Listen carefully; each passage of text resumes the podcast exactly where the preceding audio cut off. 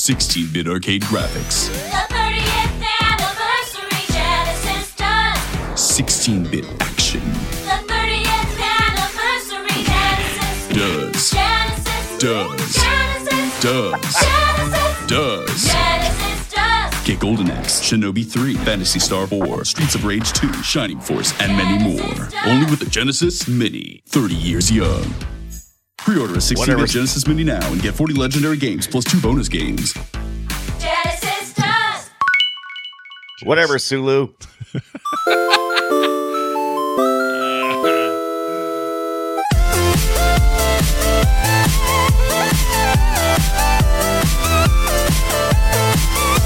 Hey everybody, welcome to Play Retro. I'm Scott Johnson, your host, and all my mini consoles do wheelies because the cables weigh more than they do. Oh, that's the truth. And I'm your other host, Brian Dunaway, and I think I may be giants. How else could this NES console look so classic and yet so many? Meh, it's probably just a fad. Probably. It'll end before you know it. 2016 to 2022, it's over. It's over, baby. Put the grave's blown up. Don't stress. We got plenty to talk about here. Hey, it's going to be great because we're talking about mini consoles today. We're talking about the retro consoles that everybody is buying now, these little classics and minis and remasters, and they're all like the size of nothing, like a little half the, you know, like a quarter of the size of what the originals were, and it's all digital, and you plug it into an HDMI cable, and boom, you're there. But maybe you don't know. Which ones are the best ones? Which ones should I get? Which ones are on the horizon? I don't know. Which one can I afford? Yeah, you're going to have to sit around and listen. Or which ones are discontinued stupidly? That's another thing we're going to talk about. Anyway, that's all coming up on today's show. Before we get going, though, a couple things. Because of this damn show. I played a ton of Pac-Man this week. A ton of Pac-Man. And learned a couple things during the week. So playing Museum Collection 2 or whatever. Plus, whatever it is. Plus, there you go, plus. Why can't we name things reasonably now? What's wrong with us? It's stupid. Why can't it just be 2? Because we already had a 1, and the 1 was not well received, and now we have 2. Anyway. 2 plus. The 2 plus 2 equals this. I played a bunch of Pac-Man, and I unlocked all the games in there, and some of them are a little annoying. It's like, play 2 games of Mania to unlock Arrangement, and then to do Pack Attack 3 times so that you can unlock Pack and Pals or whatever. So you have all these things, you know, these hoops you got to jump through. I played it all on the Xbox because I was trying to see how the latency issues were going, because there was a lot of complaints that there were latency issues on that version of the game. Right. And I didn't notice it except in Pack Attack. Pack Attack seems to be really delayed. Everything else seemed fine. So I don't know what's going on there. It's really weird. Don't have a pack attack, Scott. I mean, it's just a video game. It's just a video game. Don't have an attack of packs. I agree. Right. So I played a ton of that, and I have 2 things to say about it. Number one, the version. So there's 2 versions of Pac-Man Arrangement in that set. There is. Yeah, this was a surprise to me. So they only list it once, but there's 2 of them in there. One is the arcade machine. Right. And one is the console version that is specifically the PSP version of the game.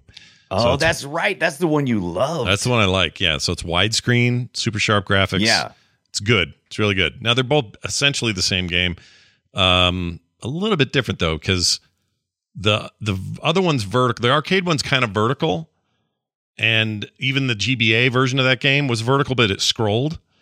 The PSP version, or the widescreen version, which is the console version included in the Plus collection, is widescreen, and they've changed some of the layouts of levels to be wide and have more going on the sides than they do on the top or the bottom. So I don't know. I don't know. Arcade modes or arcade screens are 3x4, right? Standard, and then 4x3 is your typical TV. Yeah, and look, your mileage may vary. You may be like, right? Oh, this is. You know, I prefer the long or I prefer the tall, but they're both there and in their full form or glory, whatever that glory is.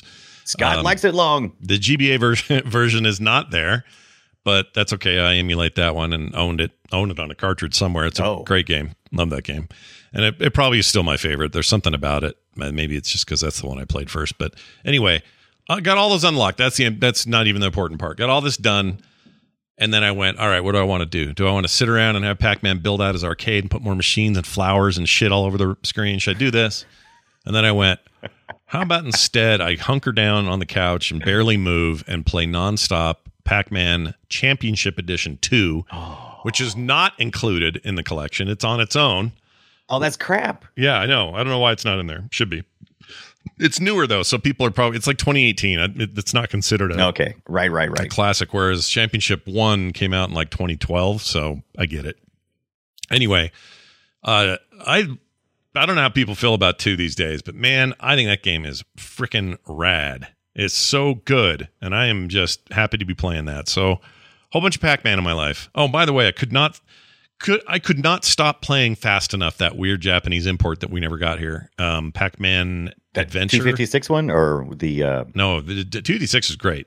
Yeah, it's Adventure, or it's the one, it's the side scrolling SNES Japanese. Oh, the SNES one that was also that was Adventure Pack in Time. No, it's Adventure, isn't it? Just Adventure. Is it now? Is that? I thought it was Pack in Time. Well, now we got to take a look again. I don't frickin' remember. How short our memories are. Not the scrolling one where you shoot slingshots at stuff to activate them. No. That's you're right. You're right. That would be the crap. There's too many Pac-Men and they're all eating my soul. No, that's Pac in Time. Isn't that right? This is maybe the one that was based on. You don't do any time travel in it. Oh, okay. Maybe not then. I don't know, dude. What do I know? I don't know anything. The important thing is, though, play the hell out of Pac-Man and have a great time. Yeah, it was based on another game. What was it now? Now I'm forgetting. Oh, my God. See, this is just like in school. Mm-hmm. I learned all my homework for the week. Yep. And then by the next week. Yep. It was like, what did we talk about again? Oh, here it is. It's Pac. Oh. Where is this? Miss Pac-Man. I thought it was. I'm almost positive it's Pack in Time, right? Is it Super? It's not Pac-Land. Super Pac-Man. It's not Pac-Land. It's not. I'm telling you, it's Pack in Time. It's got to be. You know what? It might be. Hold on. Let me double check. I'm thinking of the right thing here. Oh yeah, this is it. Pack in Time. Yeah, that game's not great. It looks neat. I'm with you. I played the first 10 minutes of it, and I was like, yeah, I want to play more of this. And then I went back, and I think I played for about 20 minutes, and I'm like, yeah, I don't want to play much more of this. It's underbaked. It's neat and all. It's just not done, or it's too bouncy and random, and I don't know. It's chaos. It's made from it's based on another game called Fury of the Furries, and we talked about that last, right? That's right. That's right. That's all coming back to me now. Okay, so I guess he does go back in time. Good for him. Yeah, we don't go that far. I'm not gonna get to that story point. He's a poo-poo. He's a poo-poo head. Anyway, that's a hook. What'd you call it? You had so much trouble with it. I couldn't think of it. It's a grapple. It's a grappling hook, but I called it about 20 other things before settling on a grappling hook because I'm an idiot.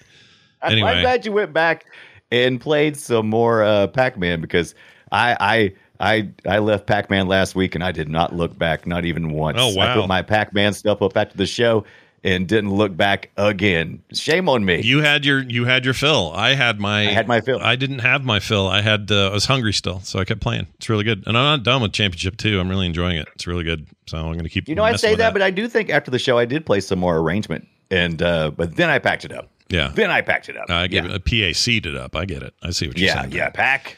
Yeah. It up. Also, Arrangement is always playable and always good. So those are the two I will probably. Here's what's hilarious. I probably got, well, it's Game Pass, so who cares? But I ended up getting the Plus Collection so that I can play Arrangement. And then I will get out of that collection to play Championship 2, because those are the two best games right now, in my opinion. I know everybody's got their opinions. No. Miss Pac-Man, nowhere near any of this. I'll play that on another emulator, whatever. But yeah, it's a good sign that thing's doing okay.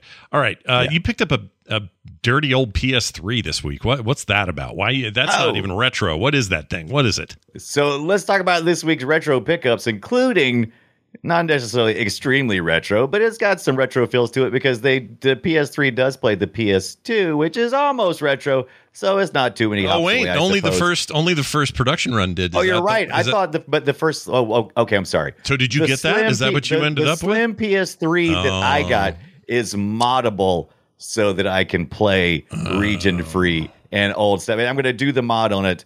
But first, I got off Facebook Marketplace. I met a dude. Met me at Walmart. $40, no cables. That's fine. This is a standard power cable. Just a little, standard old plug. The power supply is in the PS3. That's why it was so damn heavy. But when did you meet this guy at a Walmart? What time of day did this happen? It was like afternoon. It was like 5:30. It was still plenty of daylight. I don't do meetups after dark. I don't do that. That's not me. And he didn't say, while you're here, I'll give you a discount if you give me a handy or something. You didn't get one of those deals. I didn't stay long enough to find out if he was going to say that. So he didn't have that, and it's just HDMI cables. So those are two things I really, really needed, and I already had some controllers, so we was all good there. So I was like, $40. He said it works. I'm like, cool. I pick it up from the guy. He's a smoker, and that's fine. It's his car. He can smoke all he wants. But immediately I was like, I should have checked if it's, it's probably going to smell smoky. It looked like it was kind of dirty, like dust and stuff in it. So I don't usually bring those things in the house. You'll get bugs. So you wrote oily. Is oily an accurate description of the PS3? Oily is where I'm getting to. So I took it out in the backyard and I was like, okay, got my air compressor, just gonna spray it off. Spray off a little bit. It's like, why is it? It feels oily or something. Why is it feel oily? So I popped it open. No dust really, no dust at all. But I did notice. I kind of got in there and I was like, what is this? It smells like motor oil. Why does it? Did they leave it in the back seat or something with some motor oil spilling something? What happened there? That's foul. That's what I was curious about. So I kept digging deeper. So I was like, okay, well, let me look at this. And I was like, okay, it kind of looks like it's all back here in this one corner, which is where the fan blades are blowing. And I got to looking, and I guess the fan must have been noisy or something at one point in time, and someone's at-home solution was to put a little motor oil on it. Oh, so Lord. They did that. But I guess they must have used too much because, it dripped down into the blades and the fan spins and it sprayed it all over in the one corner, which wasn't ideal. Now, it worked? Did you fire it up? Right, it did work. Okay. Damn, dude. I would have been afraid, dude. It was going to catch on fire or something. That thing's all lubed up. Exactly. So I said, okay, on pause. I said, we're not doing anything else with PS3 until we do a complete teardown and wash. So I did. I did alcohol bath, in the appropriate parts. I took plastic pieces apart. I broke this thing.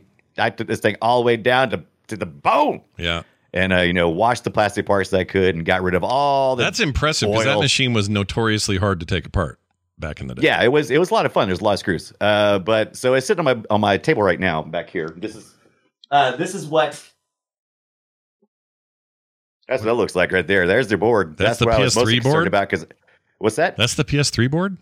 Yeah, that's the PS3 board. That's the whole thing right there. That now, looks so different since I had to dig it all the way out, I had to, disconnect the fan and everything. So I had to put some new, got to put some new grease on there. Got to put some new grease. Some new monkey grease, yeah. So I'm looking at that. So I could transfer that heat off of there. That is a little bit more sparse than I would have thought. I never saw the guts one. Most of the PS3 Slim is power supply and CD-ROM. Weird. Yeah. Weird. Most of it is that. Yeah, that power supply was heavy, but we were all glad it was there. Your 360s, on the other hand, had that giant brick hanging off of it. Right. So that was weird. But all that stuff's gotten better these days. Although the consoles have gotten bigger, too. The Series X and PS5 are freaking monstrous. And, right. Part of that is because they got a big power core to them, as well as a bunch of other parts. Mm-hmm. So, yeah, I'd be really curious to see. Somebody's done this somewhere, but I'm sure there's like a breakdown of all these consoles. You know what I wish I would have done? Here's what I wish. Sold all my consoles like when they were old and time for a new one. That's what I often did. And I've regretted it ever since because there's stuff I would love to still have. But here's what I wish I would have done instead. Tear them apart and build one of those like almost like insect boards you do when you're like collecting butterflies. Oh, yeah. But you just fill it with the parts and like here's the main board. Here's the CPU. Here's the fan. Here's the guts. Here's the plastic outside. Here's the whatever. And just label it and have these cool like dioramic looking framed things. I would love that. Oh my gosh. Oh, that would be so cool, man. Yeah. Hey, PS3 release date, original. 2005, late that year, because earlier that year. 2000, right, 2006, close. Six. So yeah. You're in the States. That's 05 in Japan. Sorry. 05 in Japan. Yeah, that's pretty old, man. That's getting on up there. Yeah. That's almost in Play Retro territory. Well, usually you count like end of life as well, right? Which was 2013. That just wasn't that long ago. Yeah. So plus they kept making them after that. So yeah, I don't know. Right, like I don't even consider the last ones to even be consoles. Those Super Slims with the slide door, those don't even exist in my head. Yeah, we're in a weird time. Although there's 30 years from now, someone's going to look back on the Series X, PS5 and go, man, remember those? And maybe they'll be the last pieces of hardware we made like this. I don't know, but it's going to be a weird look back, and we'll be dead. You and I will be dead. So. Yeah. But the story, well, moral of the story is I rolled the dice on the Facebook Marketplace and a PS3. I have a PS3 and it did function. It is going to be some work, and I'm going to put it back together, and we're going to see if we got a good PS3 and if I salvage to save something. And someone from a house fire, I hope. I wouldn't think so, though, because it's still motor oil. I mean, I don't know how that would really, because, you know, that's pretty resistant to heat, right? That's the whole purpose. Motor oil, it's okay. But if it caused contacts, I guess somewhere, I guess there could be a short that could make some problems. Crude oil in crude form, I think is ignitable, but you have to do a lot to ignite it. Whereas gas, refined gas is way more like, boom, let's go, combustible. So I think you're probably okay. But the point was, I wasn't leaving that crap. I wasn't leaving that plugged in the house. Yeah. No, thank you. Now, on the other tip, John and SC, who's a listener, and his family, they were nice enough to put a Wii U on loan with me. They live fairly close to me, and so we met up, and I picked it up. So thank you for John and SC and family for that Wii U loan. We're gonna do some stuff. I have a Wii U. Should I do something with my Wii U? What should I do with it? Absolutely. Oh man, yeah. You can do some soft modding. And there's some things I want to try. There's a couple of things I want to try. No hard mod stuff, but just soft mod. All right. Yeah. I didn't hate that console. I liked it. I didn't either. It didn't sell well. I actually liked it as well, but for some reason, it fell at a bad time for me as far as gaming goes. I just wasn't gaming as much at that time. I remember that. I remember it was a bit of a slower period for you. I agree. But for some reason, so I had one. Nobody was playing with it, so I sold it. Regrets. Well, I have a few. You have a few. Well, we'll see what comes out of all of that. In the meantime, we have this to discuss.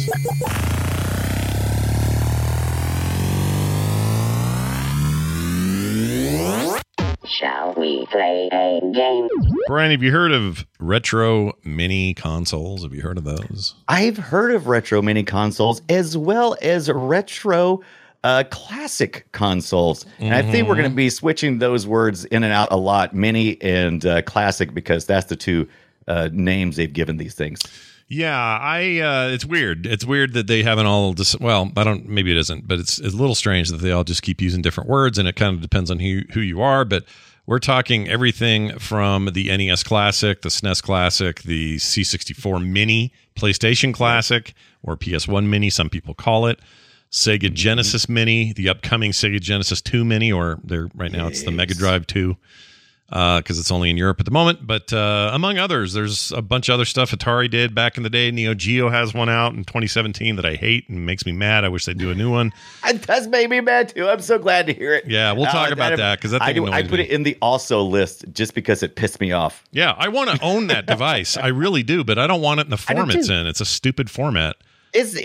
All these rest of these are consoles, and they decided to go with the arcade Neo Geo instead of the what they call the home console version of that. It was something else. Anyway, I don't know why they had to do the arcade form factor. That's dumb. It's too small. It's just like annoying to me. And all you needed to do is make it look like the console or the arcade cabinet. Fine, I don't care. But let me plug that into my TV and use it like normal. And you kind of can with this, but it's just not the same. Yeah. Like, give me the home Neo Geo, put some CD games on there from the Neo Geo CD, put a ton of Neo Geo classics on there. I'm buying your console. I'll buy it now. I'll buy it right now. Yeah. Anyway, we'll get to all that. And you're going to hear this and go. Was it the AES system or what was the Neo Geo? What was I don't remember. The home one, my friend had one, and I didn't want to pay that much. It was $600 for that thing or something. Yeah.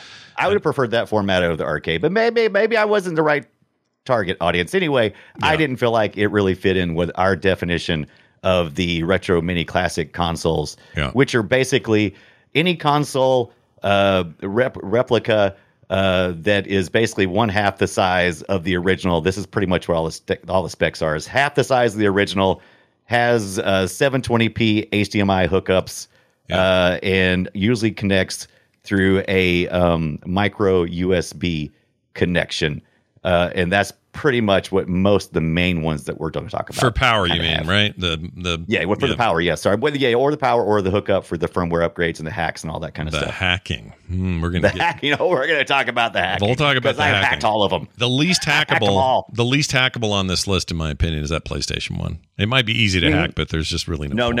You are. It is the most complicated one to hack, just because of all the steps involved.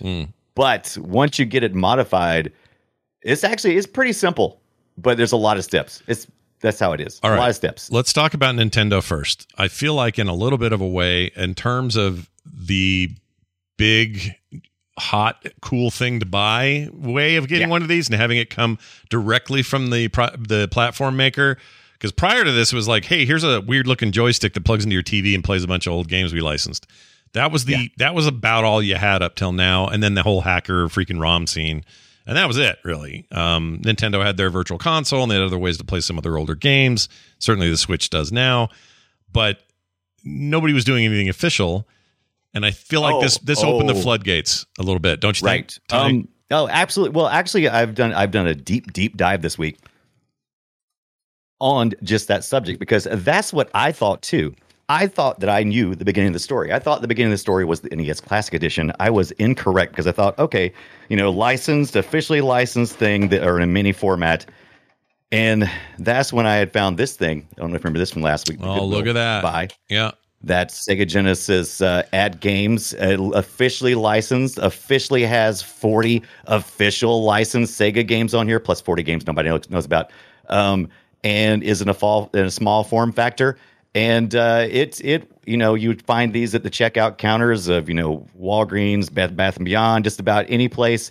And these things almost ruined the market before it even got started. And I think that's where Nintendo came in and made a course correction. Here is our story again, but in mini form, because there's a market out there. Nintendo saw that market and said, hey, the price point's not bad, but everything out there has quality control issues.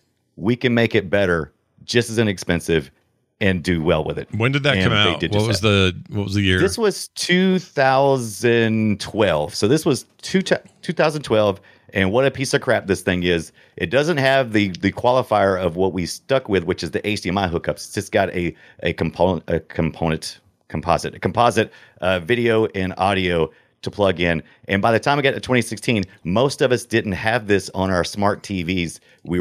Most of us were using just HDMI. Yeah, it all converted by then. I would argue it converted right before that. Like, I don't know. That seems like they were behind.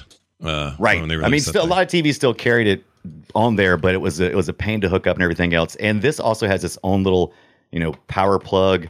And so you can't interface with this thing at all. And so the hacking community on this first generation isn't there. Yeah. And so, yeah. So that was a piece of poo, basically. I mean, it was right. And that's AtGames, by the way, the people that make it hard to get Miss Pac-Man on anything. Same people.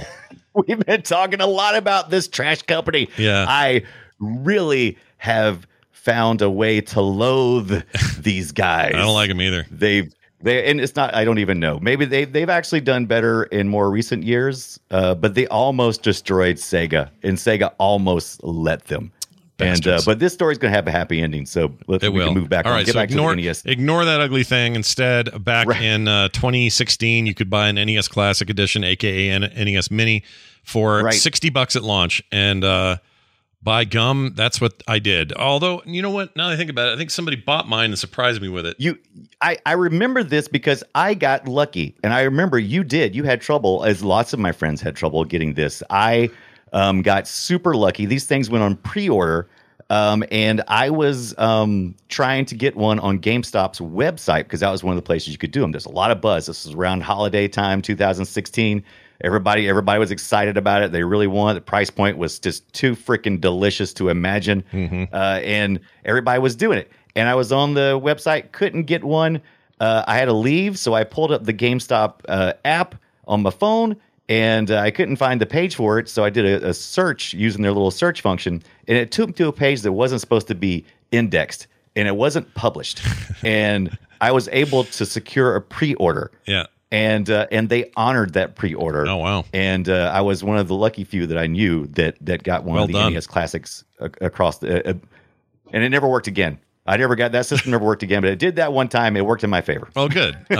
I was really happy with the price point at the time. I thought that was a really good place to put that price, which is weird for Nintendo. They like to gouge you usually, and I don't know. Yeah, I thought $60 felt good.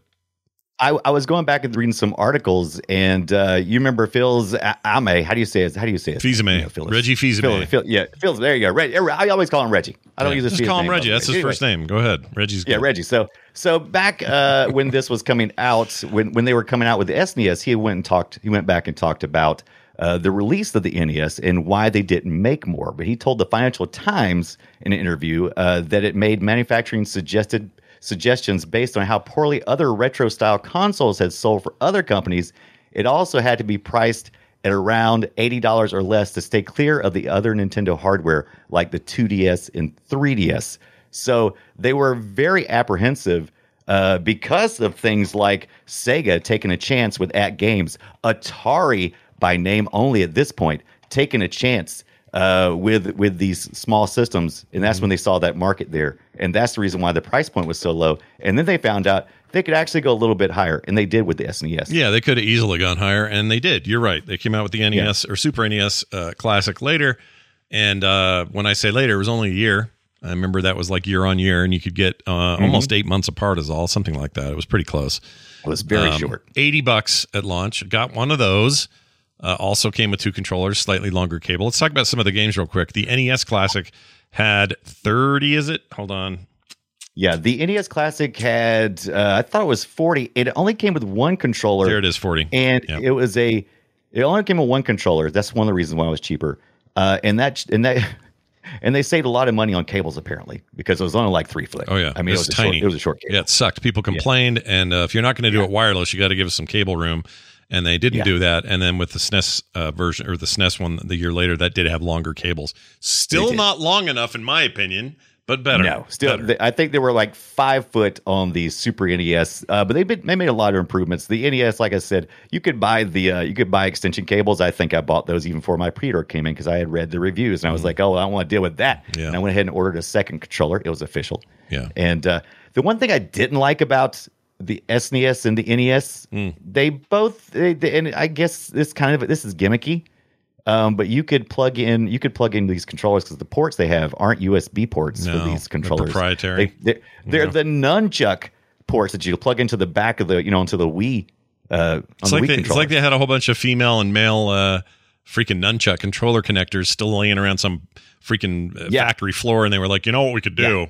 We'll put these in the Mini. And it was so weird. It was part of, and they were trying to tie it in with the WiiWare stuff. They were getting ready to maybe launch a little later on, but you were supposed to be able to plug that into your nunchuck and use it that way. And I'm like, oh, get out of here with this crap. What's get out of here. Get out of my face with this crap is what I would say. The games themselves are notable in that they're all pretty popular, especially on the NES side. And I haven't heard too many complaints about what's there, what isn't, but very little differences between Japan and here. In fact, we got the better deal, I think. We got things like Bubble Bobble they did not get. They didn't get Castlevania 2, Simon's Quest, Donkey Kong Jr., Final Fantasy, although we didn't get 3, they got 3. So there's a bunch of like weird stuff missing depending on which territory you're in. But they didn't get Kid Icarus. Yeah, they didn't. Japan got no Kid Icarus, but we did. They got open tournament golf though. Congratulations! Thank goodness someone got open tournament golf. We didn't get Solomon's Key, which is actually pretty cool, but I also think that may have been a Japanese exclusive. And who knows? Some of these are like tied up in rights fights and who owns what and who can resell whatever. Who can distribute in what market? Right. We're gonna get to region locking one day, but we got Punch Out and Star Tropics. Japan did not. We got Tecmo Bowl. Because we like football. Look at that. Japan, we win. Japan don't care about no American football. Why would they want that? Anyway, it's a good collection. Totally worth plugging that in and playing it. The SNES game collection is controversial. It is controversial, but I will say I went through the list of these games this week, and every single game I was like, yes, would play, yes, would play, yes, would play, yes, would play, all the way down through the whole thing. I think for the most part, it's true. Give me your caveats. It's mostly true. I think there's some things missing more than the things that are there. It's also less games. There are only 21 built in, which is a lot less than 40 for the previous one. I think it was 30 on the first one, then 21 on the first, but you had to unlock Star Fox 2. Yeah, Star Fox 2, which was never released anywhere, and there's a reason why, by the way. It's not very good. But it was previously unreleased, and that thing's there. Anyway, it and they, by the way, that thing was near the end of its development in '96, and Nintendo hadn't said anything about where it was. They were just like, "Yeah, we got a new Star Fox coming," and then nothing. Yeah. No official word even about the cancellation, and then bam, here it is. After all these rumors, all these years later, you could play it. But anyway, I just think they could have put more on here. And I don't mean I don't mean a video game called Moron. I mean more games on here. That's what I mean. And I mean, you got like, we've talked about a lot of these games. We've talked about Contra 3, the Alien Wars, Donkey Kong Country. I want to play Earthbound so bad. Of course, Final Fantasy. Everybody knows those. Kirby Superstar and Dream Course. I mean, there's just so many things. Mega Man X. I mean, I could play all these games through completion. Secret of Mana. I mean, these are all great games. No, they're all great. Here's the thing, though. I think this console at $80 is actually worth it for these titles alone. I would get it for Super Castlevania IV. I would get it for Super Mario Kart. I think RPG is really good, too, as well. Super Mario World's one of the greatest platformers of all time. And Super Metroid. Even that brief list, worth the price of admission. This thing was $80. Yeah. Totally worth it. And there's a lot more than that. You got your Donkey Kongs and your Contras and stuff we've talked about on the show a bunch of times. Kirby's Dream Course, or no, Kirby Superstar. That's the one I like. Yeah. Really good Kirby game on there. Street Fighter 2 Turbo Hyper Fighting. This is one of the greatest game, if not the greatest fighting game of all time. It's a good deal. Yeah, Yoshi's Island. Man. So good. And they did a bit because they knew this time around. This time around, now they have an idea of what's going on in this market, right? Because they've already had a little test run. They saw how the things went. Could they turn it around? And the answer was yes, they could turn it around. There's a couple of things I don't like about this thing, though. I don't like how this one, they had this fake door cover that makes it look like the original ports for the controllers, which you plug in. Yeah. And like you said, the cables, it's not long. It might be 4 foot. It's okay. But for long people with 50 inch TVs who want to sit back a little, it's bad. Yeah. It's and I guess the idea is that in 2017, that we all have, really long HDMI cables. So, I mean, you could offset everything because you could put it on the couch next to you, but that's not how I want this thing. No. One of the pleasures of the minis, and you may be thinking, why are you guys even talking about minis? Minis are stupid. Maybe you're kind of, you're in the minis are stupid camp. And I would argue that it's the use case that's so important here, because here's a device that plugs into my modern TV that doesn't require me to have any special adapters. I just plug the stupid thing in, and I don't have to have my carts or anything. I don't have to have no carts, no nothing, no internet connectivity, none of that trash. It's just a simple, single-purpose Here's the problem. This is what people do. People say, I could do all this on a freaking Raspberry Pi 3. Do all my own things. Right. Or I could have, this. I already got this on a computer. I got more games. I got 1,000 games, and they're all running great. I get it, okay? But here we have a retailable, gettable, affordable, legal way to get these things, and not only get them, but get them on these rad, well-made, well-replicated little console boxes so that it scratches all our little nostalgia boners everybody's got around these things, right? And all of that with these like legit controllers, not some third-party knockoffs.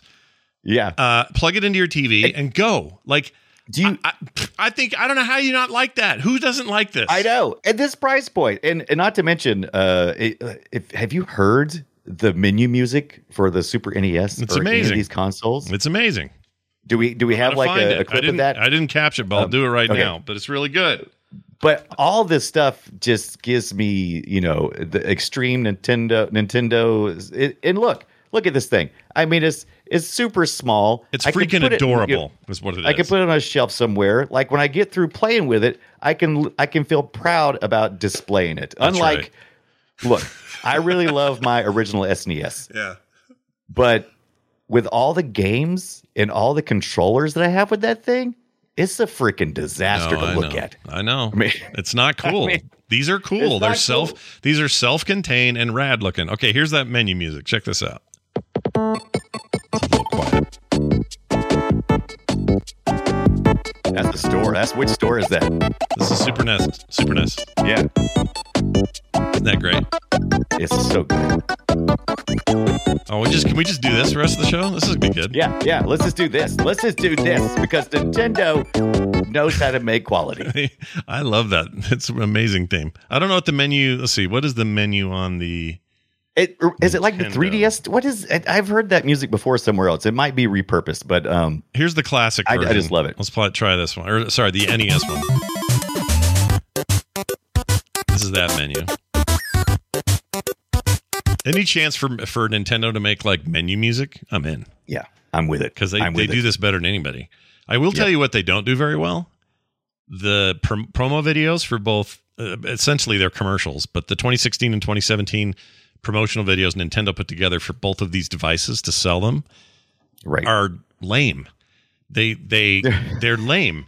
Like they don't say anything. Lame. It's all visual and it's a bunch of words on screen. Nobody does anything. Whereas the Sega one, what I played at the beginning of the show, has got awesome, ridiculous, terrible voiceover, and it's amazing. Yeah. I mean, you heard this. Hold on. Where's this part? Genesis does. Yeah. Genesis does. Yeah, Nintendo's always kind of been a little straight-laced with that kind of stuff. Even their radical... the Super NES commercial you played earlier, it has an area. It has like radical. It says radical on it, but it's all subdued, like in this, like a badge or something. It's like, here's something very straight-laced, and here's a sticker. Boom. Yep. Radical. But you know what's funny is they're doing callbacks to the old war. They were like, we're going to say a bunch of stuff that would piss off Sega people, and the Sega people are like, we're just barely going to say Nintendo. We're going to say Genesis does. We're not going to say what Nintendo don't, but we want to, and you know we want to, and you can feel it. You know we want to fight. Let's fight. Yeah, that was part of the appeal, right? So like I said, it's this whole thing. It's the story of the 80s and 90s being retold again in miniature form in so many true ways. This all got started, like you had mentioned at the top of the show. This all got started because, first of all, technology had improved a lot over 20 years from the time we saw the Atari 2600, and then we started seeing those little handheld. We saw controllers with built-in games, right? Mm-hmm. And that made sense at the time. It's like, oh yeah, you want to make something modern and you want to sell it. You wouldn't make a whole console that would not only need to be half the size of the old console when you can just fit it all inside of a controller and sell it that way. That was limited thinking. That made sense, right? It really did. Because you were sense. Like, but all fit on here. We don't need any other room for it. You have one cable to your TV. Like, I get the business thinking, but they were wrong. It did not appeal to the nostalgic feeling. So here comes along Atari veteran Kurt Vindel. Back in 2004, he had a company called Legacy Engineering Group. He's been big on preservation of Atari. And their whole history, and they started developing the Atari Flashback 1 and 2. The first one ran on a NES on a chip, and so it's kind of a Famiclone. And then later on, in the second version, it was a hardware-specific chip. It's called an Atari on a chip. Imagine that. And he worked really hard on it, and he did the first one like in 10 months. And then somewhere along the way, AtGames purchased the Atari Flashback series from the Legacy Engineering Group, and they moved forward with this, and that's when it really turned into a shit show, and until Nintendo showed up. Yeah. So just like echoes of the 80s, Atari comes in here. They got a good idea, and then they let it flounder, and then NES has to come in and clean it all up. Yep. Clean they come up. In. They wave their Atari wiener around, and Nintendo goes, "Nope, we have a better way." And then Sega says, "We can do that too." And then all hell breaks loose again. Let's talk for a second about the C64 Mini, the Commodore 64, very common computer in people's homes back in the day. Yes, and as you may remember, especially in the North America, you may remember it had a lot of game support, a lot of different games to play on that thing. And a long life. Long life. 10 years worth of gaming. Yep. 36 years later we are now. or so, a couple of years now. I don't know. That was four years ago. Yeah. So it's been 2018. It would have been 34 years. Then we're almost 40 years on this thing. Anyway, the C64, if you were lucky to have one in your house, was rad. So they said, hey, why don't we make a little version of that? Now, that's weird because basically the Commodore 64 was notable from a platform standpoint as being basically a keyboard with all the computing in it. And so that's what they made. They made a tiny one of those. Yeah. And you attach a controller to it, and you play 64 games built into this thing. And that controller is not just any controller. That controller you see there is the same controller we had seen before all the mini revolutions came about, because you used to could get that controller with the built-in 64 games. Right. Way back. Yeah, way back before all this even started. Yeah. And so once we're going to have a couple of people on this list that don't really exist anymore, only in name. So when we talk about Atari, we're not talking about Atari. Yeah. When we're talking about the C64, we're not talking about Commodore. Yeah. We're talking about, in name only, in preservation only. Mm-hmm. And how many games this one came with? How many games would you expect for a C64 Mini that came out? I expect 64 games is what I expect. 64 games. Why they didn't sell this for $64.99? Come on. Yeah, no kidding. What did they sell it for? How much was it? That was $69.99. $69. So, why didn't they do that? Why did whatever. I guess you round up, make more money, but yeah, right. Are we really going to lose $5 to be clever? Yeah, I don't think so. It's kind of annoying. A lot of cool games on here, though. Do you remember, like, Summer Games, Winter Games, Hysteria, Hunter's Moon, Boulder Dash, rather. California Dash. Games, I already mentioned. Let's see. Chips Challenge was awesome. I don't see Hard Hat Mac on here, so that kind of pisses me off. No, I didn't see that there either. But some pretty good games, and if you were a C64 fan, you're in heaven with this thing. And not only that, you can actually it's got BASIC in it. You can actually, it uses the VICE. We haven't talked about this yet either. This one actually uses the VICE emulation, which is a common C64 open source. It has BASIC, so you can go in there and you can program your games like you used to do back in the day. Or you can load up some of these games through a carousel interface.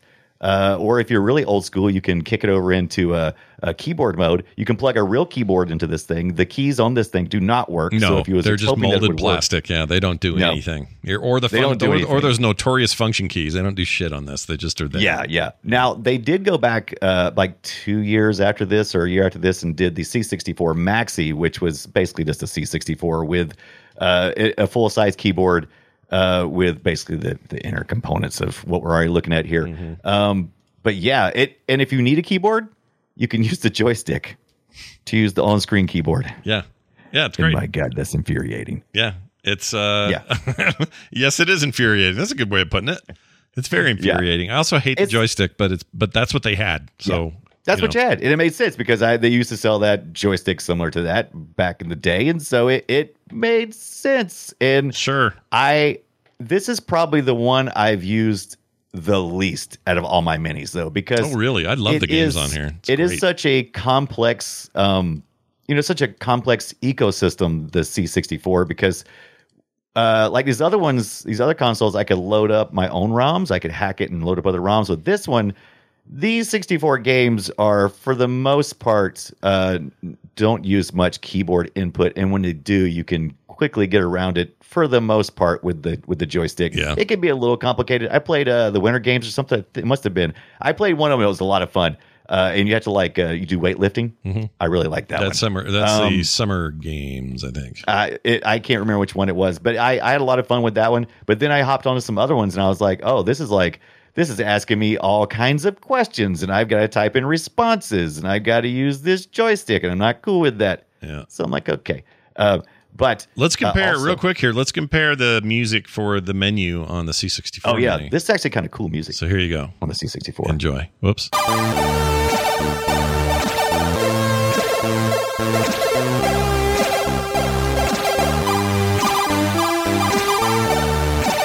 Pretty good. Yeah, I really like it. I mean, it's no Nintendo hold music, but it's pretty sweet. Pretty good considering. I mean, I'm not all of them are going to be knocks out of the park, but I think that one's all right. Right. I like it though. I like it a lot. I could listen to it for a pretty good while before I'm like, okay, it's time to load something up. Now, huge, to get on my nerves. Big hat off here to Brian, because I did not get on the train and get one of these right away, and they're not available anymore as far as I know.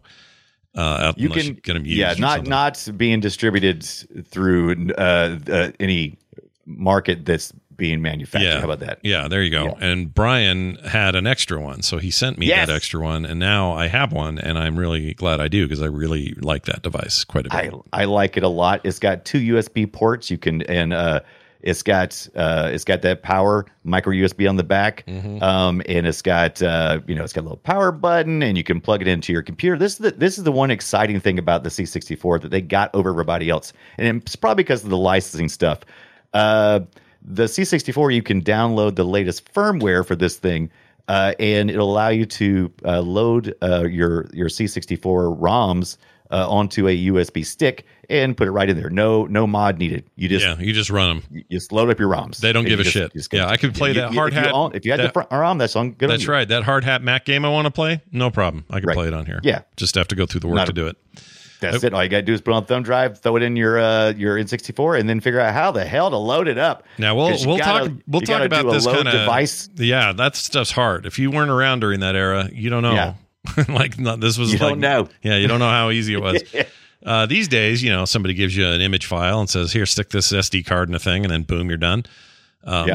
Still, there's still some hacking to be done. And when we're done with the kind of the main stuff here, we will talk about the hacking scene around these devices. Yeah. And how that's going. And why you'd want to hack it. Because I haven't hit hard on some of the negatives on the NES Classic and Super NES. Yeah. But we will. And we'll that's the reason why you have to do some hacking. Yeah. And some of the hacking is not even about making it so you can have extra games. Some of it is just quality of life stuff with the consoles. Quality of life. Yep. We'll get to that. All right. Let's talk about the. I'm actually going to switch these around. Let's talk about the Genesis Mini. Well, we'll do them in order. We'll do them in order. Let's do them in chronological order. PlayStation Classic, aka PS1 Mini, came out in 2018 for $100. What? This is the highest price point, but I would also argue the biggest dud among them. For many reasons. You wouldn't have to argue very hard with that. No, I don't think there are many people out there that would argue with me. It is a problematic launch, and anybody who is excited about this is either no longer excited or has hacked it to bits, or who knows. But Sony put out a press release, and they were like, well, we're getting in on this too. And everybody was like, oh, sweet. That's great. I love my PlayStation. We're 2 years late to the game, but here we come. Yep. And that's fine. Who cares about the timing? That didn't bother me. What bothered me is the half-assed translation on all this stuff. It used an older emulator. It was unreliable. The stuff in the games themselves ran poorly, worse than they did on your PS1, because they just weren't optimized. There's no optimization on this thing. Yeah. And the selection of games kind of sucked. They put PAL and NTSC games on the same device that they were selling in different markets.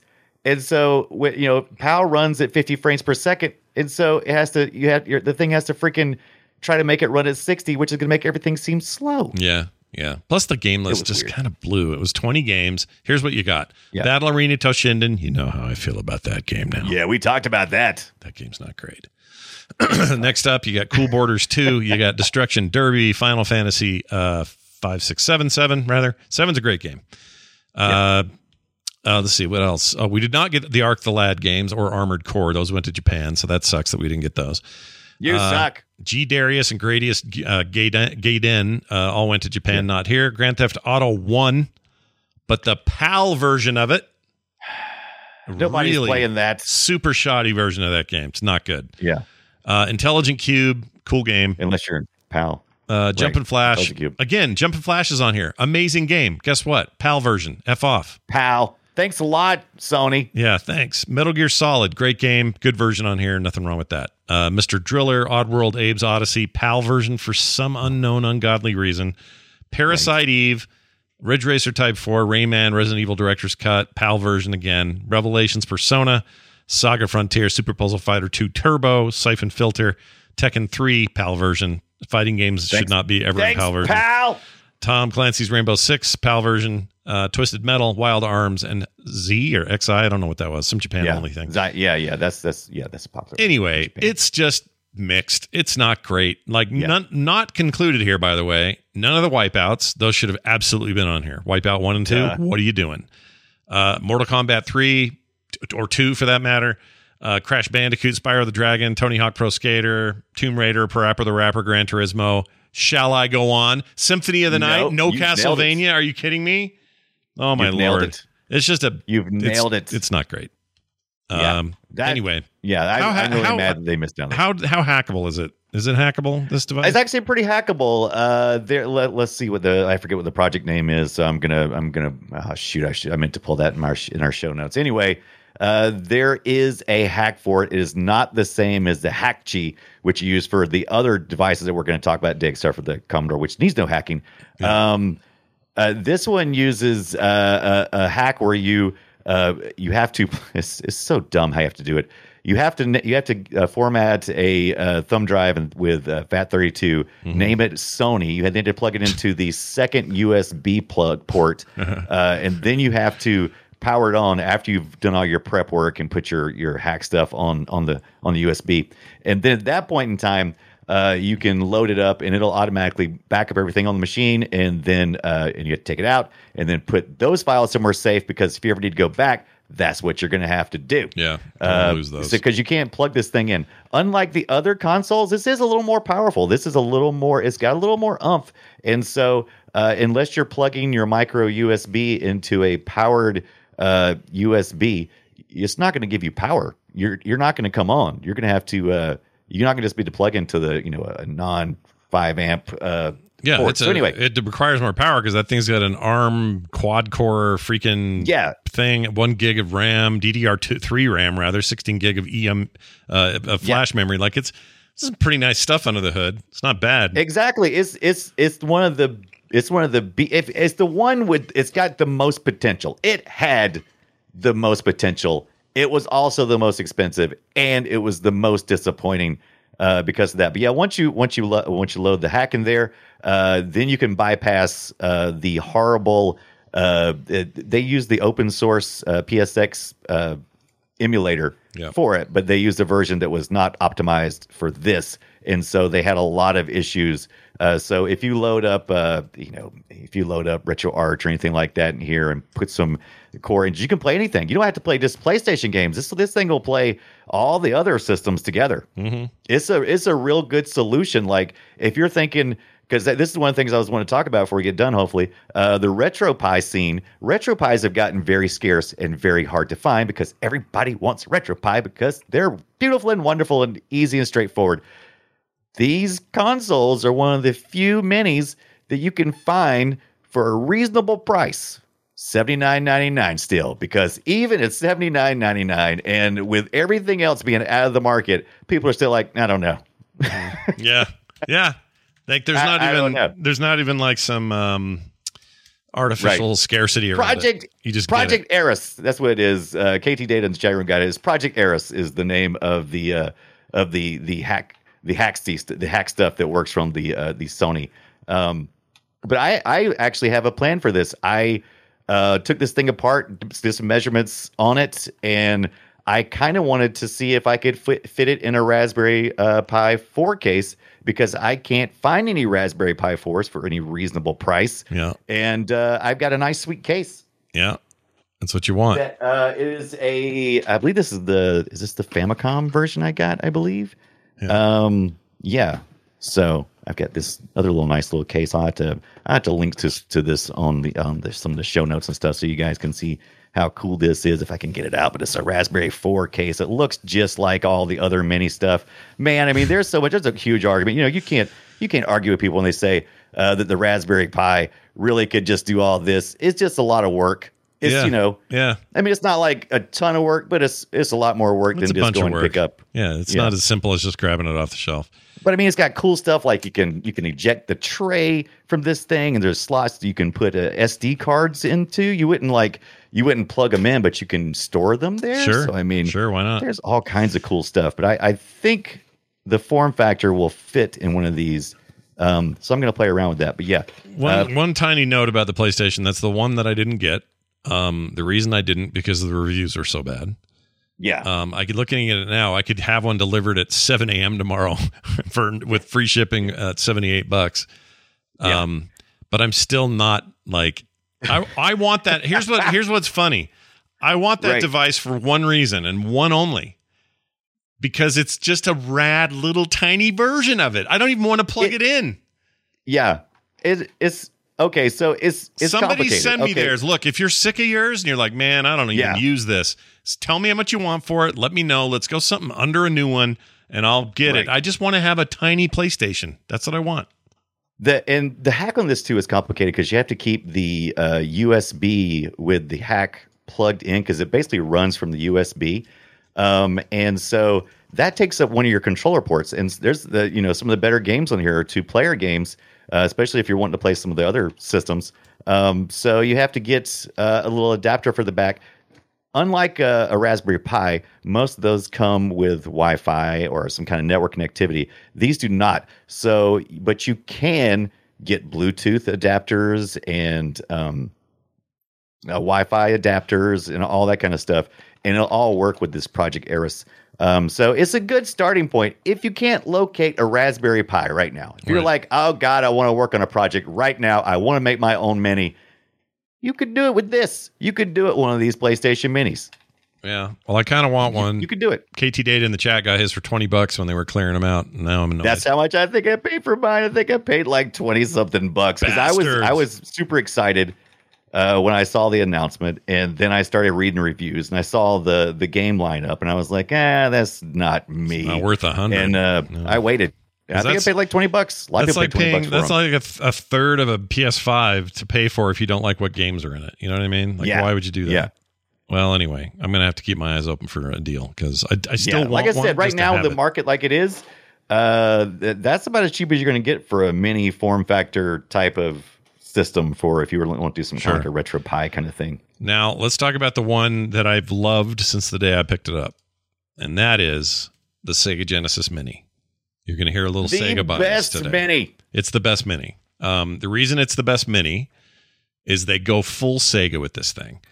You heard the commercial earlier. That's part of it. But the games, it's a really good lineup.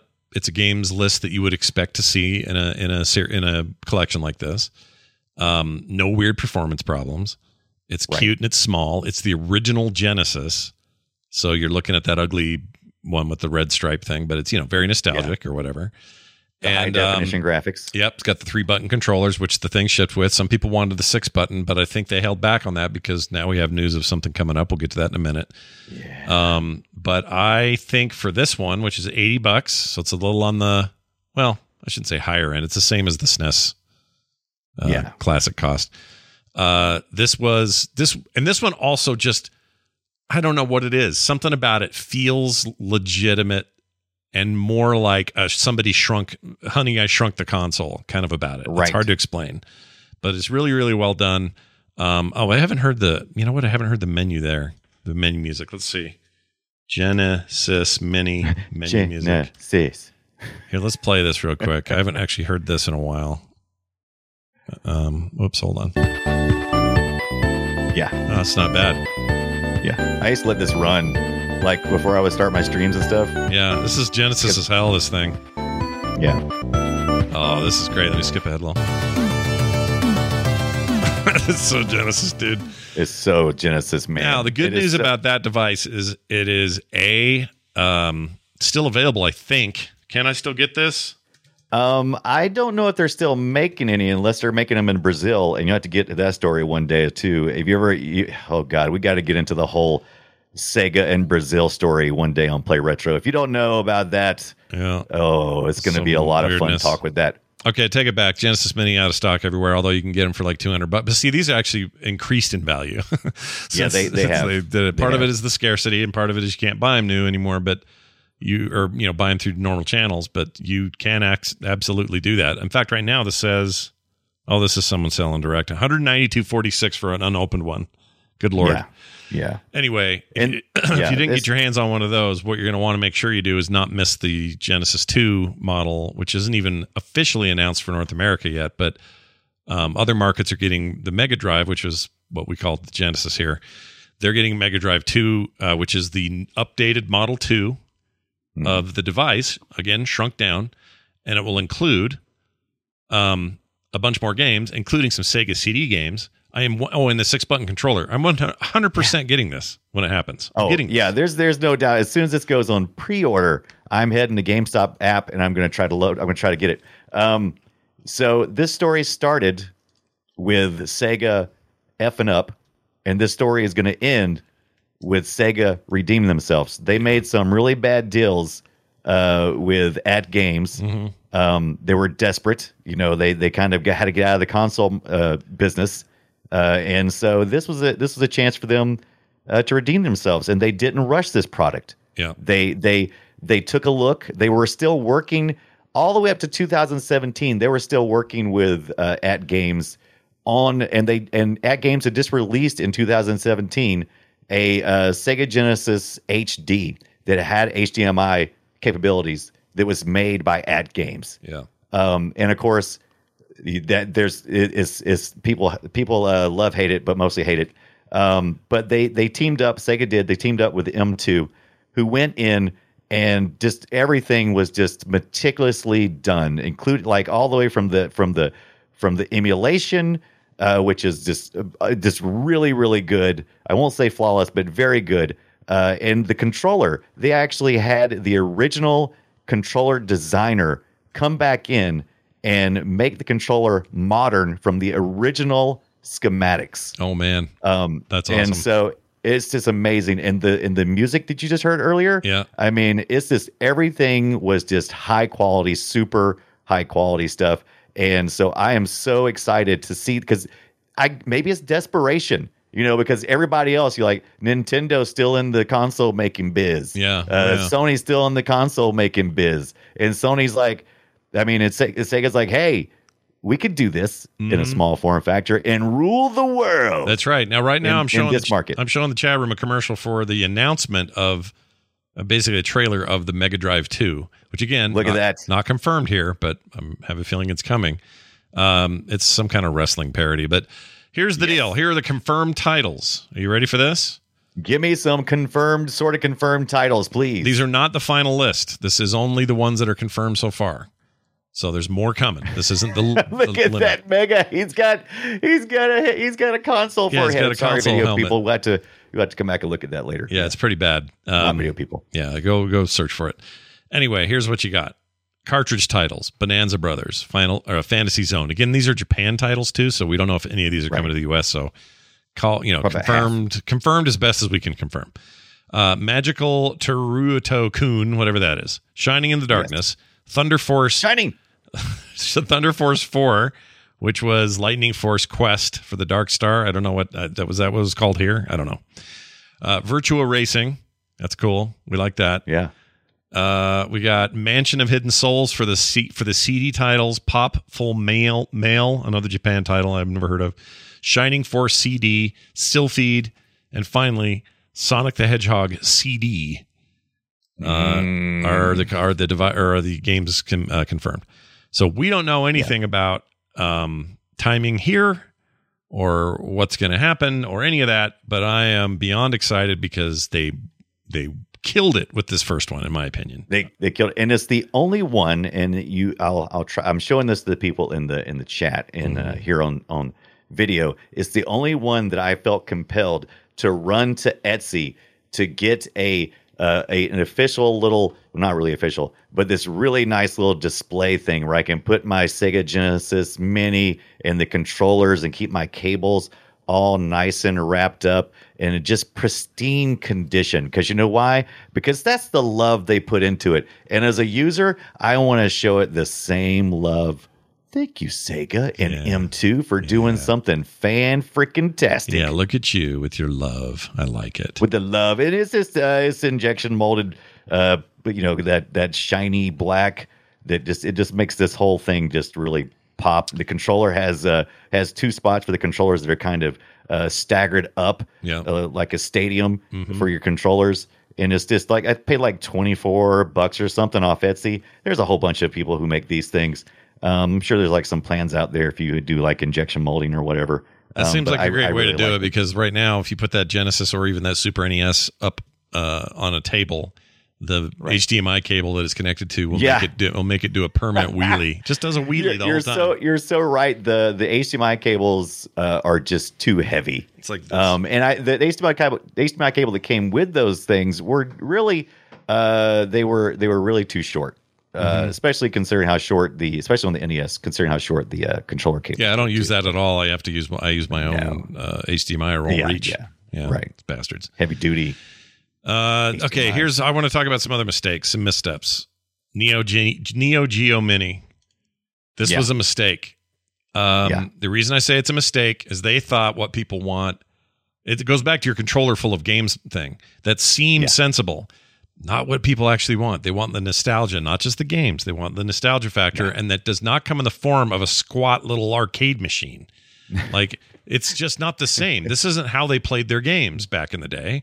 Yeah. This is a shitty way of representing a mini. They should have done like the home console device, made a small one. You already know how to do it. It came out in you had a whole 2 years to learn from Nintendo, Neo Geo, SNK. You could have done this, and they didn't do it. The controllers are fine. They're legit controllers, but the actual device is this stupid handheld thing, and I hate it. Yeah. And that's where they fail for me, too, because it does not look nice on a shelf. All the rest of these look really nice at half scale. This is not half scale of an arcade machine. This is like 1/16 scale of a of arcade machine. And those joysticks are pointless. One of the things that's nice about most of these other minis is the console itself is half scale, but the controllers are just like the original controller, so there's no disconnect there. It just makes sense. Oddly enough, AtGames makes something called their Legend series, and it's actually a full size looking like our Atari VICE stick that we had there that I have. Mm-hmm. It's kind of like a full size top to an arcade, and it's got all the components built in. That's actually been pretty well received, even though AtGames is typically. They have more misses. They've had a few okay things. Yeah. They've managed not to F up everything. How about that? Yeah. They've but for the most part, they have some questionable ways, quality especially. Yeah. But their Legend stuff it seems to be okay. And actually, it was on sale back in March, and I missed out on it, and I hated that because I think GameStop had them on sale for like $50 for the smaller one. So that was probably a reasonable price for what you could get. Yeah, it's not too bad. Another one that we're never going to see, at least I don't think we're going to see it here, is that mini TurboGrafx-16 / PC Engine from NEC Home Electronics, right? That's not happening here. Yeah, the TurboGrafx and the PC Engine, they're both basically the same thing, just different regions. Yeah, different region. It's different like Mega Drive and Genesis, same thing. Now, the TurboGrafx-16 sold out immediately. I couldn't get one of those. I wanted one. I missed out on it. I couldn't get it. But you can still pick up a PC Engine for fairly reasonable prices. I consider reasonable right now in the mini market. If you're paying between $80 to $130, that's reasonable for the scarcity and the rarity of it. But anything above that, don't. It's bad. Yeah, probably bad. Not probably. Yeah. Is bad. Is bad. There's other solutions once you get to that area. It doesn't make sense. Somebody's milking your wallet teat when they do that. Yeah, someone is and NES and Nintendo they were the first to experience this. This is pre-pandemic. This was 2016. And we were already getting a huge scarcity market because of the potential, the speculation of how well this is going to sell and people scalping it. So, because they knew it was limited and it just right out of the gate, it was just a disaster. Yeah. So this is one I think I want. I hated that I missed another TurboGrafx-16 Mini. Like I said, the PC Engine is still accessible at a reasonable price, and I'll probably end up picking up one of them as soon as I see something that, as soon as I see an opportunity, I'll probably do that. Does Konami own something with these guys? Because their branding is all over the Mini, but not the old TurboGrafx. It was NEC. Right. I don't know if they bought NEC or they have some connection to them. That's a good question. I'm looking it's designed by Hudson Soft and sold by NEC. Yeah. I don't know. Hudson made the chip, which is crazy. The guys are mostly known for game development, but let's see. TurboGrafx Mini. Here we go. 2019, Konami announced the 2019 Tokyo Game Show, the TurboGrafx Mini 16, dedicated console. So why did it get sold to them? I can't find this. Anyway. Interesting question. I'm with you because, yeah, if you go to Konami, it's like Gate. That's where you can read about the PC Engine or the TurboGrafx, and they got the Core Graphics. I'm not familiar with that one at all. They must have bought some rights or something, but I'm surprised they didn't turn it into a home pachinko machine. Those bastards with all their pachinko. Of course, I'm on there now, and it says Bandai Namco Entertainment's. Okay, that's just everybody who's involved with this. Okay, yeah, but yeah, it looks like something to do with it. Hard to say. Yeah, the official website's on Konami's website, so I'm assuming that they must have or always have some kind of. I don't know a lot. That's a blind spot for me. Yeah, I don't know a lot about it as well. TurboGrafx 16 and the PC Engine. The Amiga A500 Mini came out in April of this year. Did you know that? Yeah, I am down with this, and I'm getting kind of nervous because it's not in my budget right now. It's one of the more expensive ones. It's like $130 at the top of my my purchasing allowance for these kind of things, and they're still in stock, but are these things going to start getting scarce? I don't know. They're getting pretty decent reviews, $140 on Amazon. I don't think the price is going to go down any. I'm a little bit nervous, but I am kind of excited about that dumbass mouse that comes with it. I want that mouse. It was that thing was a very capable device. Like the graphics were awesome. Yes. It was a computer and it was mostly in Europe, but still, like, I really want one of these. It's not going to happen, though. I don't think I'm going to do it for that amount of money. I've been back and forth this whole week with the mini discussion. I'm like, yeah, I'm getting it. I'm like, no. Yeah. No, I'm not. I don't need another. What am I going to do? Am I really going to play with it? And I'm like, but probably not. I really want it. Yeah, I want it, but I'm probably not going to play it. I think the problem is I don't have any nostalgia. Like, the Genesis is no question. I was like, they could have said 130, and I would have said, yeah, it's fine. Yeah. Charge me. Yeah. Let's go. Charge me. Let's do it. That's because that's where we live, man. We live with that. Yeah, that Genesis was part of our blood growing up. Yeah. Like, that thing was an amazing device. I love the Master System before it. I love the fight with Nintendo. I love Nintendo, but I love that fight, man. That fight was great. And except people. And it feels like it's happening all again, except this time, I think Nintendo's going to get. I think Sega's going to get the final blow on the minis because it's going to be really hard at this point to do the next level. N64 gets even more complicated. The Super NES was hard enough to make as a mini because I don't know if you remember, they started using co-processors in the Super NES, and those usually comes in the carts and stuff. So you had a lot of different potentials for co-processors, and you have to consider. You have to take the consideration when you're doing the emulation, the mappers. And so it gets a lot more complicated. It gets even more complicated when you get to the N64 level. And so I don't know. I can't see that happening soon, if ever. Yeah. And Sega Genesis is like, hey, how about a part two? Yeah, no, you're right. I want. I kind of want this Amiga. I'm not gonna lie. I really want it. I'm telling you, if you end up ordering this, you're dragging me with you. I'm not pulling you over the edge. If you end up getting this, I'm going to have to get it. There's just no way I can deal with you saying, oh, yeah, I'm streaming thing with Amiga A500. Like, my God. Well, it's still available. They're making plenty of them. I'm a little surprised Nintendo and Sega haven't kept up stock with their stuff. It seems like they would still be making tons of money. I don't know why they're not doing that. Yeah. And I've heard people say that this is a fad. The minis are a fad. And I thought a lot about this because it didn't feel right. My intuition said that doesn't seem right. I don't think this is a fad. I consider this the next logical progression of each of these systems. Yeah. Like, all the way back to NES, every time you would be midway through the lifespan of a system, you would you run out of your first stock. You might as well redesign it and get a marketing boost by going, oh, now we got the Slim, and it does this, and it's a little bit, more modern looking, we made a little more compact. And this is like what happens to consoles 20 years after everything leaves. After the original launch, 20 years later, suddenly you get to these many things. And I think this is about as small as you can make something that would give you the nostalgic feels. And it's about the smallest form factor you're going to get. I don't want to go any smaller. Like, as much as it seems cool to have you could put all of this computing power into something this big. It would be the size of a playing card. Yeah. I think that's maybe too much. And not that I wouldn't want one of those on a shelf. That sounds kind of rad. I like little tiny things. I like big things and tiny things. I like little replicas and great big versions of like big pencils and phones and stuff. I don't know why I like that.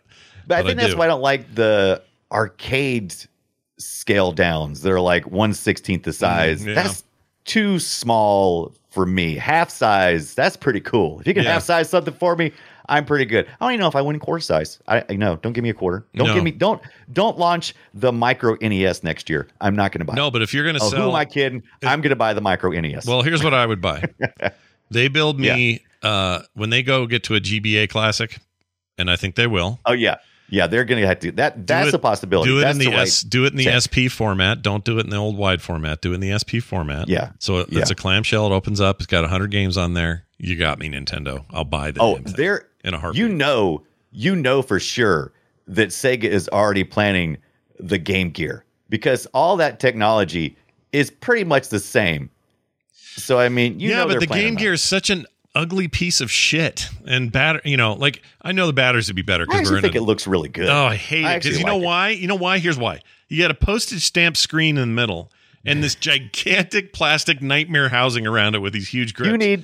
You need to see what Brazil has done with Sega. You need to see what Tech Toy. I need you to hold my hand, and we will one day get to travel down the road that is the Brazilian Tech Toy story about the Sega Genesis and how they still to this day, or at least as recently as 2020, I think, make the Sega Master System. Mm-hmm. Yeah. No carts. Oh yeah, no, they're huge down there. They still make them because of all the import laws and stuff they have. It's hard for outside businesses to get in there, and so Sega has managed to hold this market via Tech Toy, and it's an incredible idea. But there's this giant, you know how we had the giant magnifying screen for the Game Boys? Yeah. Oh yeah. They have one for the Game Gear. Of course they do. Of course they freaking do. It sounds terrible. It looks cool as shit. All right, listen to what they say here. This is a thing I found. Around the same time the PlayStation 4 and Xbox One launch in 2013, it was revealed that Sony's console had an insane price point in the Brazilian market. You're going to pay $400 for it here, down there, the equivalent of $1,899 US. That's pretty high. Yeah. It says it's not good for gamers, not good for the PlayStation brand, Sony admitted. But anyway, high taxes, blah, blah, blah. Tech Toy, meanwhile, doesn't have this problem because it produces the systems locally, meaning that you can get a master system with 132 built-in games for around $50 US money in a Walmart.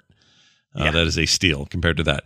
So it's mostly economic reasons that have forced them into this. Yeah, yeah. Import, export. I love it. They've managed to, since Sega has turned over the manufacturing to Tech Toy, Sega took a real cheap shortcut to bypass all of the import stuff, right?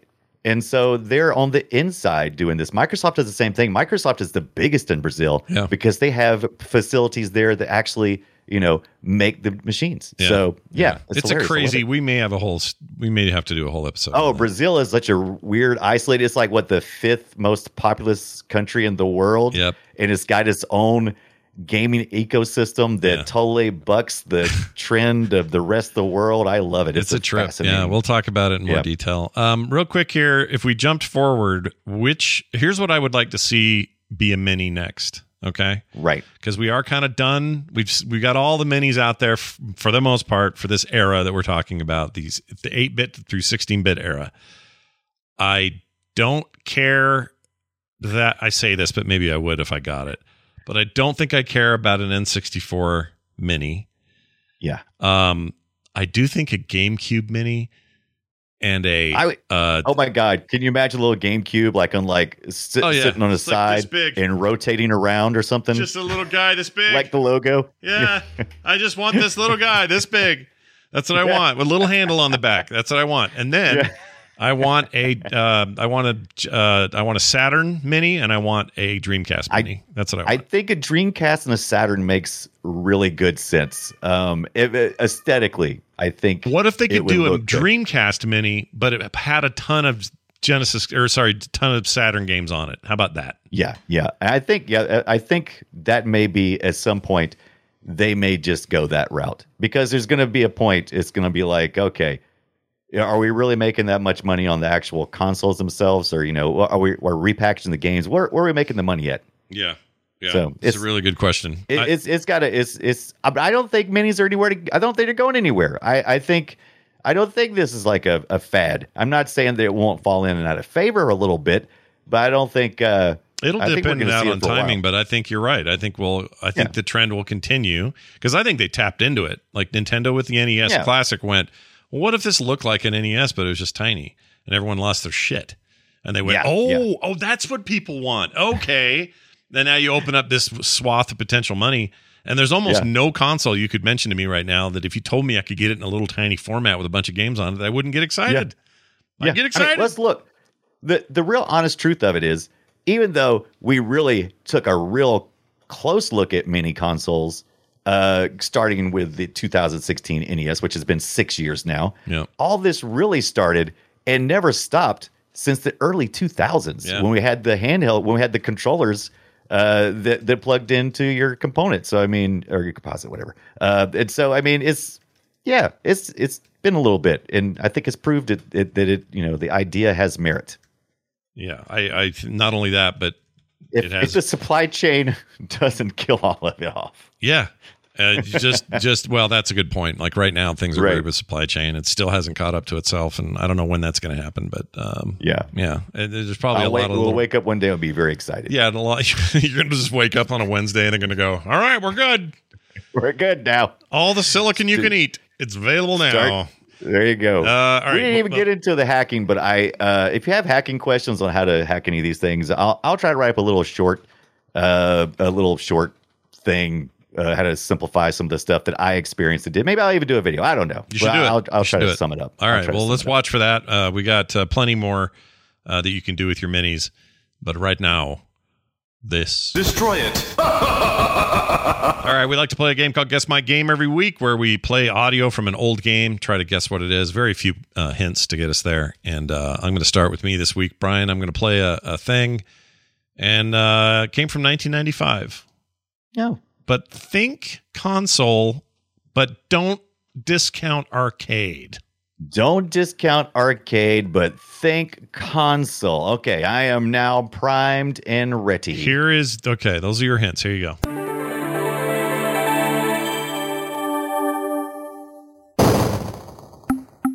Some menu shit. Some menu shit. Oh, that should be a giveaway right there. Did you hear that? Oh, no, I missed it. Hold on. Here, do it again. Right there, that should be a hint. Let's see if the chat gets it. It's not chop liquor, chat. Oh, wait. Some kind of fighting game.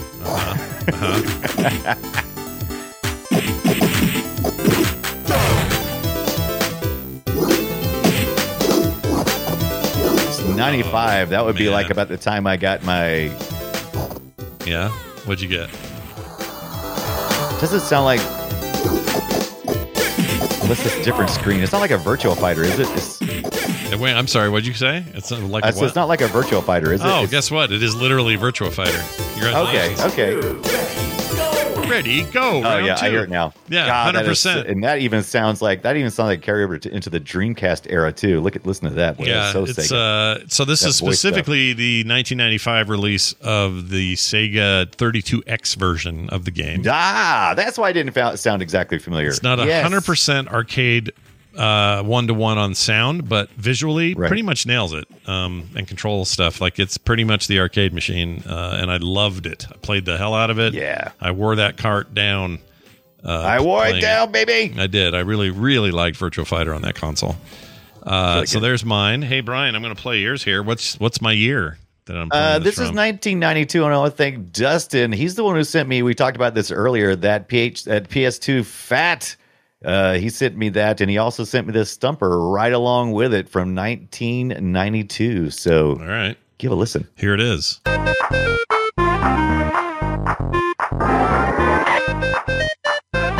'92, you say? Yes, 1992. Console. Yes, it is. It's a console game, and now I'm starting to question my sanity. Oh, yeah, go ahead. You always do this. Every week, Brian's not sure what file he's giving me. Right. Because I want to... was this the Game Gear version of this? I don't know. I got the audio from? It's a Sega game. Okay, Sega game. There's my hint.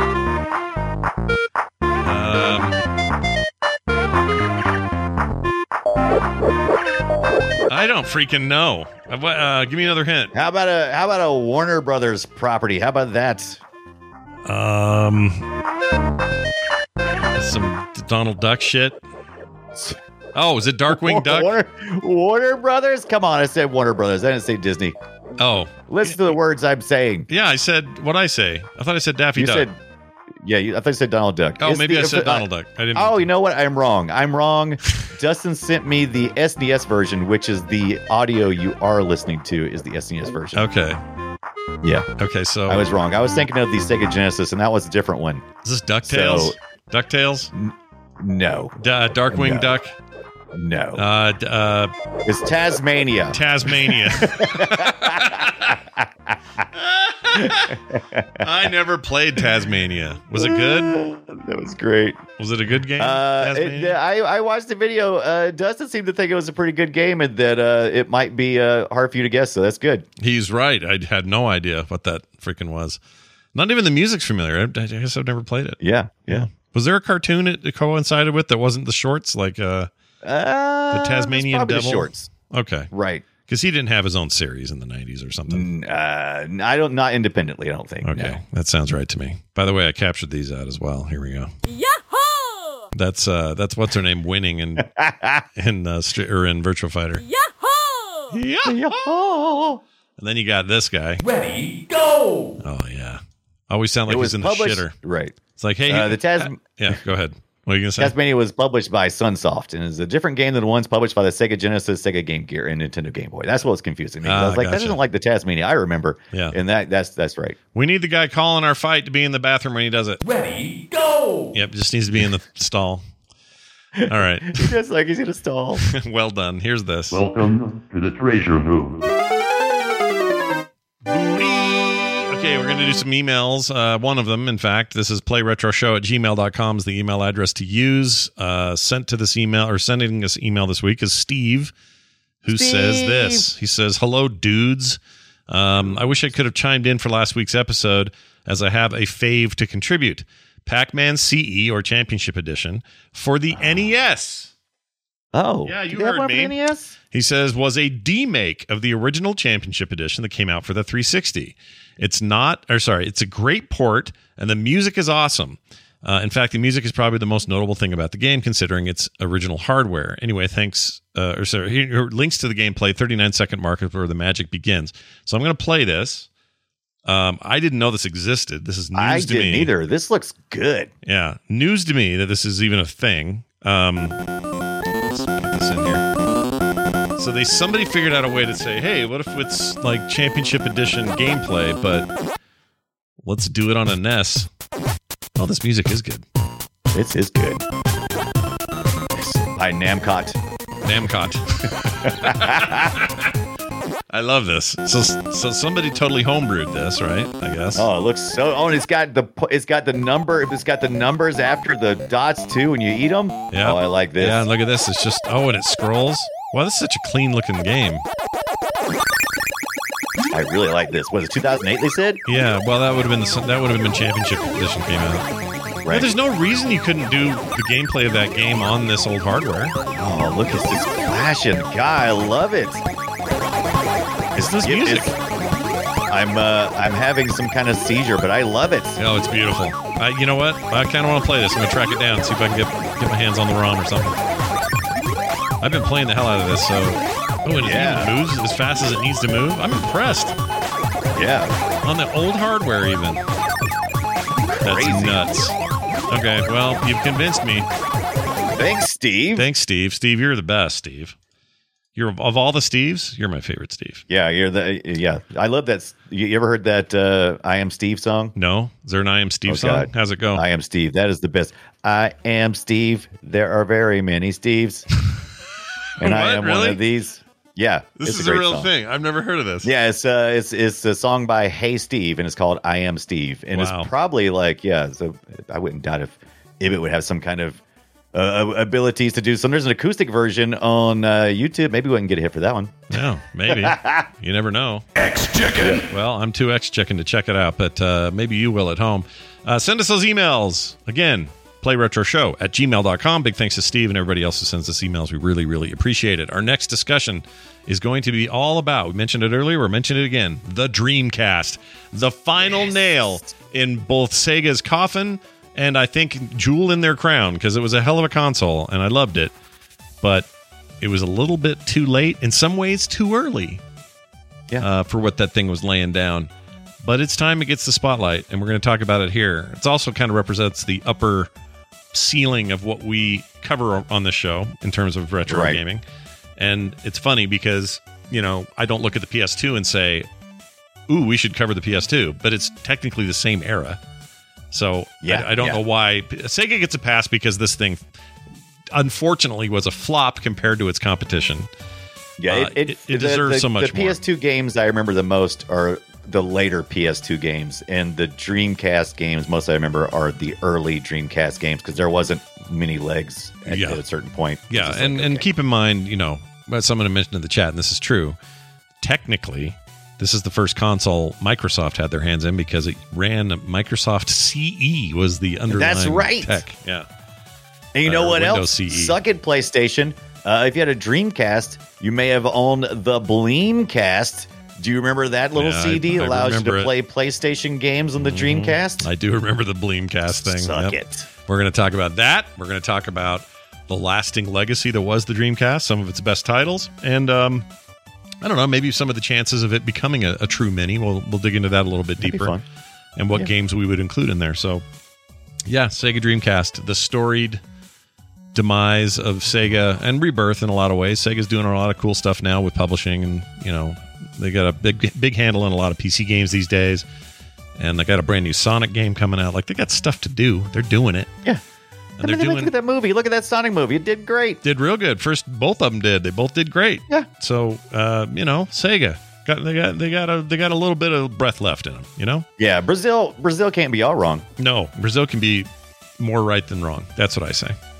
All right, Brian, we're going to get out of here. Before we do, though, I want to welcome any new patrons we've had since last week. Patreon.com/PlayRetro. That's patreon.com/PlayRetro. Great place to go sign up and get additional benefits for supporting your favorite show.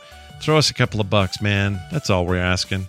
So we can keep making this stuff. How are we supposed to afford these minis? Right. How am I supposed to run out and get that freaking that C500 mini? I need the cash. Keep us from being... Look, you have no idea how many times I've been like, hey, what if I just contacted these people and see if they would send me a review copy? And I'm like, no, I don't want to do that. I don't want our show to be a review show where we shrill, you know, we take like that kind of stuff and then give it a review. I don't want to do that. Yeah. Boo. Me neither. But we'd love to have your support. Just because you like the show. That's the main reason that we're asking for it. Yeah. And if you do, great. If not, keep listening. Keep getting it the way you get it. It's fine. We're here for you. But for those of you who can, we'd love it if you could. Patreon.com/PlayRetro. PlayRetroShow@gmail.com is once again our email address. PlayRetroShow on Twitter. And frogpants.com/PlayRetro will get you everything else you could ever ask for.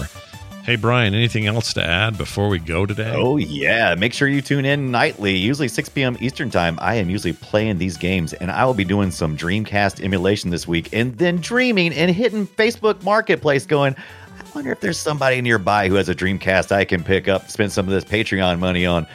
I'll probably do all of that this week. Oh, very nice. Don't be surprised. If you want to know where I am, I'm busy building a castle in V-Rising. That game's got me so hooked I can barely stand it. It's so good.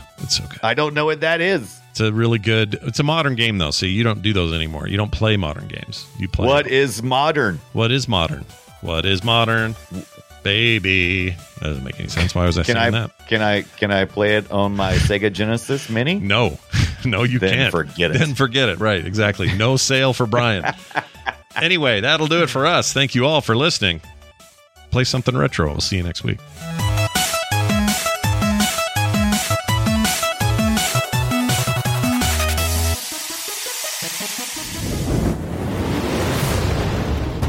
This show is part of the Frog Pants Network. Yes. Get more at frogpants.com.